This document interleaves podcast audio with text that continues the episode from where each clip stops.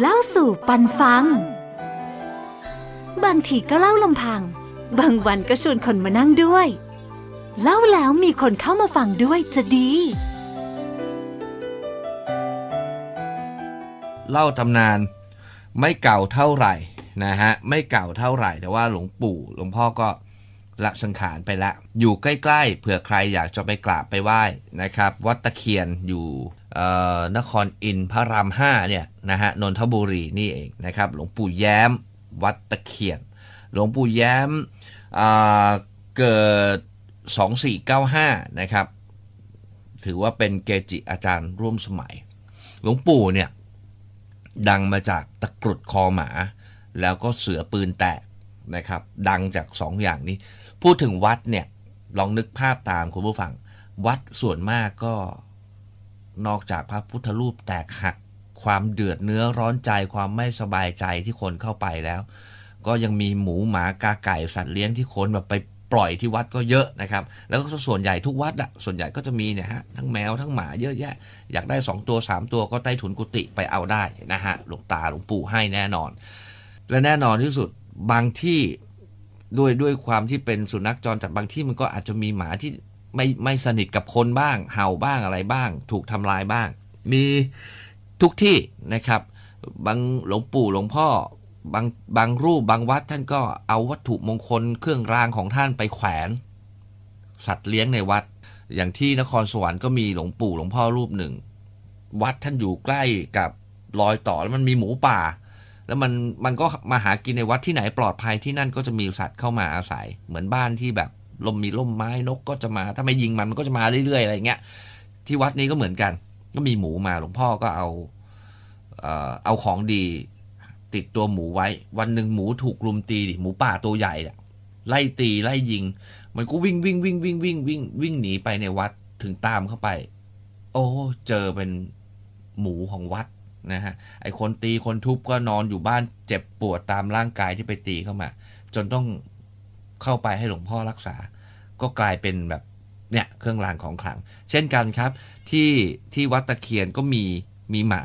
มีสุนัขสุนัขเรียบร้อยไปนะหมาหลวงปู่แย้มท่านก็สงเคราะห์เอาตะกรุดแขวนมันดุไงก็ถูกทำร้ายแล้วก็ทำอะไรไม่ได้ทำอะไรมันไม่ได้ ถูกลังหมาถูกลังแกบ่อย เพราะตอนหลังๆหลวงปู่หลวงตาก็เอาตะกรุดไปแขวน ก็รอดอะ ยิงไม่เข้าว่างั้นเถอะอะไรอย่างเงี้ยนะฮะก็เลยเป็นที่โด่งดังนะฮะ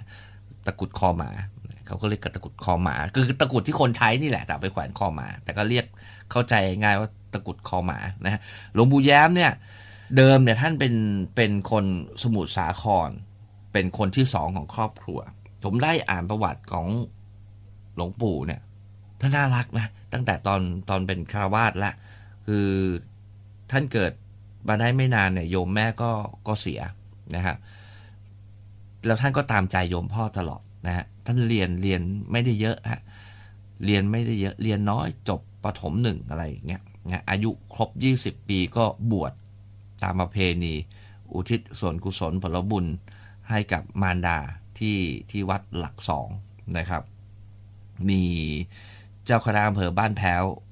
เป็นพระอุปชาพระธิการเหลือ เป็นพระกรรมวาจาจารย์ อาจารย์ชื่นเป็นพระอนุสาวนาจารย์บวชบวชเสร็จเขาว่ากันว่าหลวงปู่ย้มเนี่ยหน้าตาดีมาก เป็นหนุ่มหน้าตาดี มีถึงกับมีการหยอกล้อว่าพระแย้มเนี่ยพระใหม่เนี่ยไม่น่าจะบวชนานเกิน2พรรษาเพราะว่าหล่อเหลือเกินนะครับ บอกว่าถ้าเกิดเกิน2พรรษานี่ถ้าเวลาที่ลาสิกขาจะออกเครื่องศึกให้ทั้งหมดประมาณนั้น แต่ว่าหลวงปู่ก็อยู่อยู่จน ละสังขารนะครับ มีเรื่องน่าแปลกครับสำหรับหลวงปู่แย้ม พอท่านบวชเสร็จเนี่ยก็อาจอาจจะด้วยที่แบบเขาพนันขันต่ออะไรหรือเปล่าหลวงปู่ก็เลยเลยเคร่งครัดมาก แต่จริง ๆ แล้วมีมีมีเรื่องเล่าเอาไว้จากลูกศิษย์หลวงปู่บอกว่าจริง ๆ ก็ไม่ได้ไม่ได้ไม่ได้กดดันกับการพนันขันต่อนั่นหรอกก็ตั้งใจว่าจะบวชสักสองพรรษาอยู่แล้ว แต่ พอพรรษาที่สองครับ หลวงปู่ว่าอาพาธอาพาธหนักเลย หลวงปู่ว่าปวดหัวเป็นไข้ลุกไม่ได้หน้ามืด จนต้องกลับไปรักษาตัวที่บ้าน โยมพ่อของหลวงปู่ก็มารับคือบ้านบ้านบ้านกับวัดเนี่ยไกลกันพอสมควร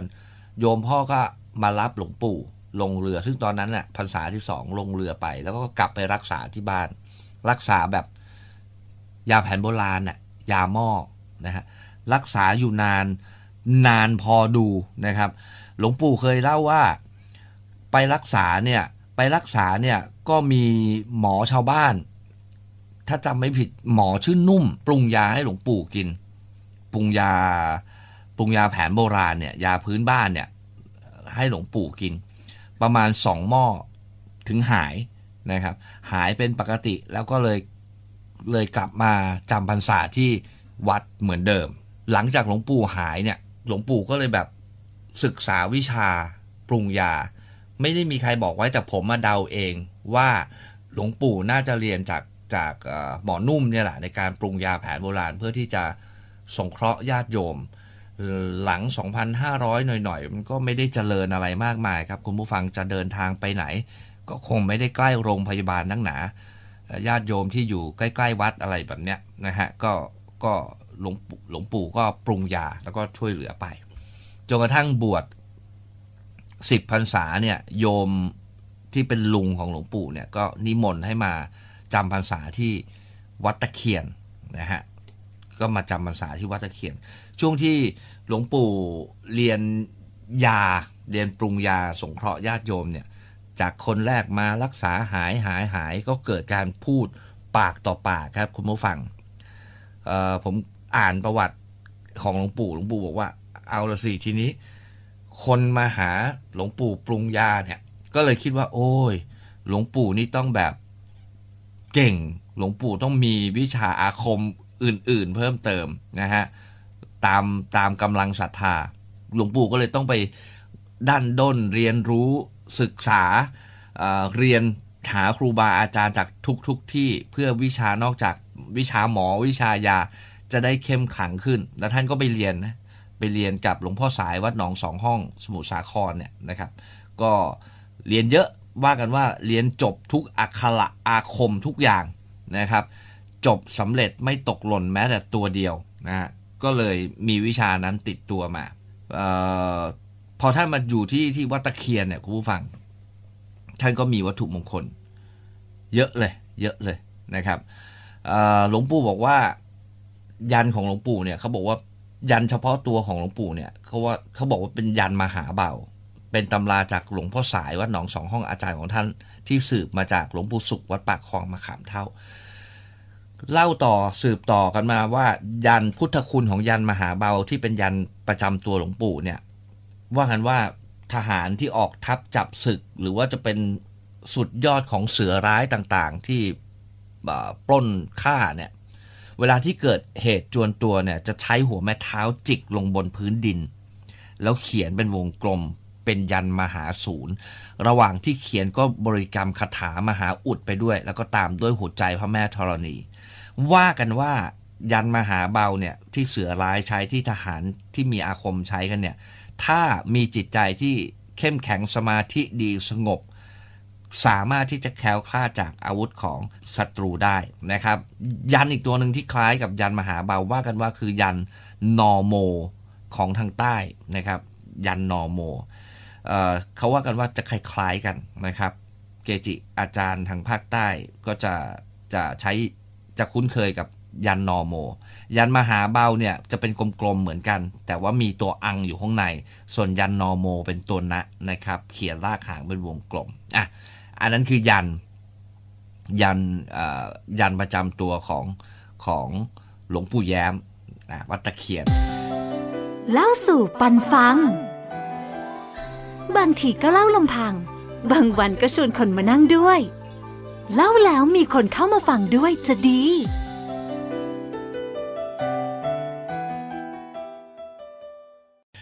ส่วนเรื่องของอภินิหารคุณผู้ฟังนะฮะอย่างที่บอกว่าวัตถุมงคลที่สร้างชื่อเสียงให้หลวงปู่มากก็คือตะกรุดคอหมา หลวงปู่แกชอบหมา มีรูปถ่ายเป็นกระพวนหมานะ มีตะกรุดคาดนะนะฮะคนนำมาปล่อยเจ้าของทิ้งอะไรที่วัดเนี่ย หลวงปู่ก็อะเอามาอยู่ในวัดเลี้ยงในวัดนะครับเขาว่ากันว่ามีอยู่ช่วงหนึ่งหมาในวัดเนี่ย คือ จะดุหรือจะไม่สนิทกับคนก็แล้วแก่มันก็แล้วแต่มันถูกตีนะหลวงปู่แย้มก็เลยทำตะกรุดขึ้นมาจำนวนหนึ่งห้อยคอ ห้อยคอสุนัขจรจัดในวัดนะครับ สุดท้ายเนี่ยจะด้วยอาคมความเข้มขังของหลวงปู่หรือไงก็ตามทีที่แขวนตะกรุด มันไม่ถูกทำร้ายนะครับ ไม่ได้รับบาดเจ็บ แล้วนอกจากนั้นคนแรกๆเนี่ยที่ทำร้ายมันเนี่ย ตอนหลังกลายกลายเป็นไล่จับตัวมันนะฮะ เพื่อที่จะเพื่อที่จะปลดตะกุดในคอนะฮะก็เลยเป็นที่เรื่องลือในยุคต้นเลยว่าตะกุดที่แขวนคอหมาขอแขวนคอสุนัขของหลวงปู่แย้มวัตะเคียนโอ้โหของดีของเด็ดที่ไม่ควรพลาดด้วยประการทั้งปวงนะฮะประมาณนั้น แล้วที่ดังอีกมากมากถือว่าดังมากเลยคือ เสือปืนแตกของวัดตะเคียนของหลวงปู่แย้มดังมากถ้าผมจำไม่ผิดรุ่นต้นๆท่านน่าสร้างสักปี รุ่นหนึ่งสองสามเนี่ยสร้างไม่ห่างกันเท่าไหร่นะครับ อาจจะปีสักประมาณห้าศูนย์ห้าศูนย์คุณผู้ฟังหลับตาดูนะครับ หลับตานึกดูจตุคามรามเทพนี่ยังไม่ซาเท่าไหร่นะ ยังมีอยู่ โคตรเศรษฐีปี 49 นะจตุคามรามเทพ ยุคนั้นนะ ไปที่ไหนต้องเห็นคนแขวนจตุคามรามเทพอยู่ตรงกลางนะฮะสักปี 50 แต่ว่าหลวงปู่แย้มเนี่ยท่านสร้าง สร้างเสือปืนแตก ปรากฏว่ายังไงวะคุณผู้ฟัง รุ่นหนึ่งก็นิยม รุ่นสองก็นิยม นิยมจากประสบการณ์ สวนกระแสถือว่าเป็นปรากฏการณ์สวนกระแสเลยฮะที่คนมาบูชานะฮะเพราะว่ามันเกิดประสบการณ์ครับคุณผู้ฟังเกิดเกิดเเกิดเรื่องแปลก คือมีอยู่วันหนึ่ง ไม่ใช่มีอยู่วันช่วงที่วัดออกวัตถุมงคลนะฮะปรากฏว่าคือ คือตอนแรกมันก็ไม่ได้ดังถูกปะแต่ปรากฏว่ามีอยู่ช่วงหนึ่งมีอยู่วันหนึ่งเช้าเอาละ คนมาเช่าละกลางวันคนมาเช่า บ่ายคนมาเช่า เย็นคนมาเช่า และเช่าไม่น้อยครับ เช้ามาร้อยตัวอีกกลุ่มหนึ่งมา 80 ตัวอีกคนมา 5 60 ตัว แล้วปรากฏว่าคนที่เช่าไปเยอะ สามสามช่วงเวลาเนี่ยกลายเป็นกลุ่มที่แบบเกี่ยวข้องกัน เกี่ยวข้องกันยังไงรู้ป่ะคุณผู้ฟัง คือเช้าตอนเช้าเนี่ยเป็นเจ้าหน้าที่มูลนิธิ เป็นอาสากู้ภัยเนี่ยที่ทำงานเขาว่ากันว่าทำงานอยู่ย่านบางบอนมาเช่าไป เพราะไปทำข่าวไปไปช่วยเหตุยิงถล่มด้วยปืน 11 มม ว่ากันว่ากระบะพรุนไปด้วยกระสุน แต่ว่าคนขับเนี่ยไม่เป็นอะไร นะฮะพวกที่มาช่วยงานก็แบบโอ้ยของดี คือคนที่ประสบเหตุเนี้ยค่อยเสือหลวงปู่แย้มอยู่ตัวเดียว บ่ายใครไหมฮะ คู่อลิ คู่อลิมาเช่า เย็นกลายเป็นตำรวจที่ทำคดีนี้มาเช่านะฮะก็เลยกลายเป็นเรื่องเรื่องเรื่องกล่าวขานถึงประสบการณ์นะฮะหลังจากมีข่าวที่แบบ คนโดนยิง ถล่มยิง แพร่สะพานไปากต่อปากครับคุณผู้ฟัง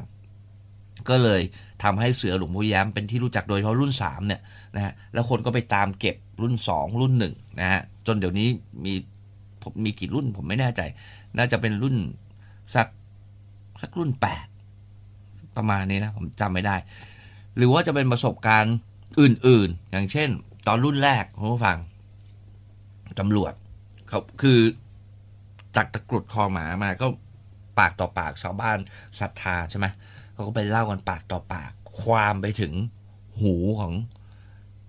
ของออตำรวจท่านหนึ่งอยู่ในเขตบางกรวยนะฮะ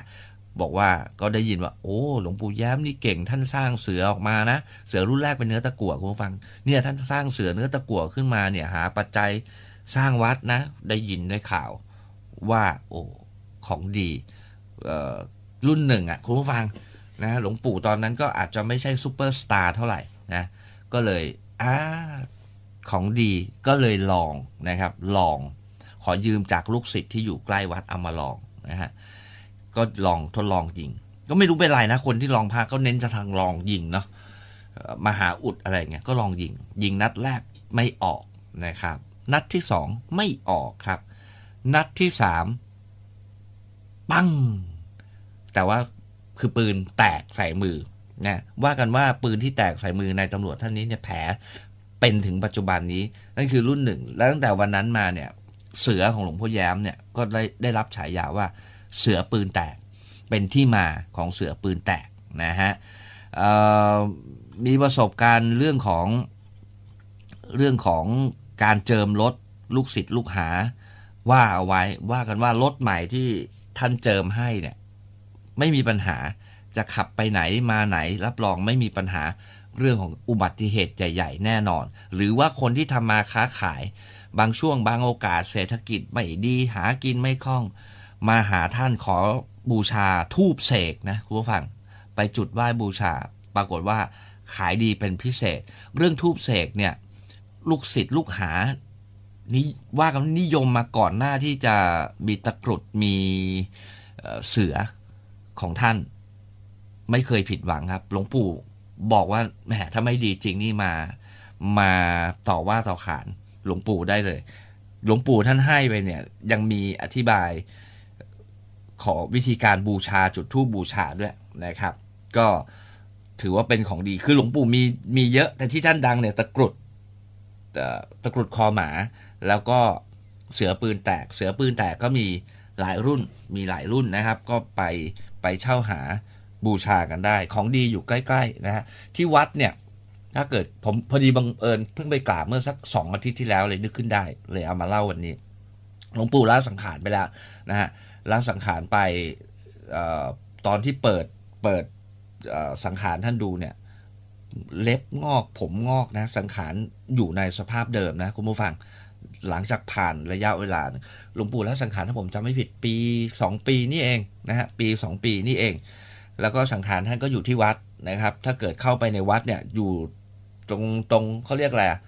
เป็นหอเลยอะอยู่ชั้นสองอะเดินบนบันไดขึ้นไปขึ้นไปกราบสังขารท่านเลย ท่านได้เลยนะอยู่อยู่ข้างบนนะฮะเห็นชัดๆเลยใกล้อยู่ใกล้ๆได้เลยกราบกราบไหว้ได้ ที่วัดก็มีใต้ใต้โบสถ์ จะมีเดินรอบโบสถ์นะรอดรอดอ่าเป็นเป็นเป็นเหมือนทางเข้าเนี่ยเป็นหัวเสือเข้าเข้าไปทางนั้น แล้วก็ไป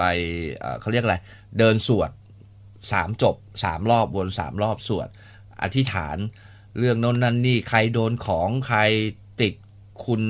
ของโดนป้าย โดนแตะอะไรมาไม่ดี ขอให้หลุดภายในเดี๋ยวนี้อะไรเงี้ยที่ด้านใต้ใครโดนคุณโดนของมา ไปไปไปเดินได้ไปสวดได้นะฮะเข้าทางประตูหัวเสืออยู่ใต้โบสถ์นะฮะแล้วก็มีคล้องใหญ่ ๆ เอามือรูปแล้วก็ดังอะไรเงี้ยผมไปรูปไม่ดังนะฮะอะอยู่ใกล้ๆนี่เองวัตถุมงคลของท่าน ไม่แพงมาก ไม่แพงมาก หลักร้อยอะไรอย่างเงี้ย หรือว่าแต่รุ่นต้นๆแพงนะ แพงมากแพงมากนะครับ ใครที่สนใจก็ลองเชิญ ที่ผมไม่มีไม่มีไม่มีไม่มีให้บูชา ผมไม่ได้เก็บเอาไว้ มากมีแค่สองสามชิ้น เอาไว้ให้ลูกให้หลานแค่นั้นเองเอาไว้ใช้นะครับประมาณนี้ประมาณนี้หลวงพ่อแย้มวัตะเคียนนะอะเปิดกรุเล่าตำนานวันนี้อยู่ใกล้กรุงเทพแล้วก็พอจับต้องได้ บอกนิดนึงเสือของท่านเนี่ยสัญลักษณ์ ถ้าเกิดเสือดัง ๆ เนี่ยจะเป็น งาแกะโน่นนั่นนี่อะไรเงี้ยครับเป็นรูปเสือนั่งอ้าปากขุบปากยิ้มอะไรก็แล้วแต่ แต่เสือของหลวงปู่ย้มเนี่ยเอกลักษณ์จะเป็นโลหะนะคุณผู้ฟัง แล้วก็เป็นท่าเสือตะปบตะครุบนะเหยียดขาหน้าออกไปเหยียดขาหลังไปข้างหลังเหยียดแค่ละตัวยาวๆ หางยาวๆ สวยนะฮะอะนะเป็นเอกลักษณ์ของหลวงปู่ย้มเผื่อจะสังเกตหรือบนหิ้งพระที่บ้านเผื่อเจอนะฮะเจอแน่ๆแหละฮะถ้าคนอยู่ละแวกนั้น การันตีรับรองว่าดีชัวร์นะครับ เล่าสู่ปันฟัง บางทีก็เล่าลำพัง บางวันก็ชวนคนมานั่งด้วย เล่าแล้วมีคนเข้ามาฟังด้วยจะดี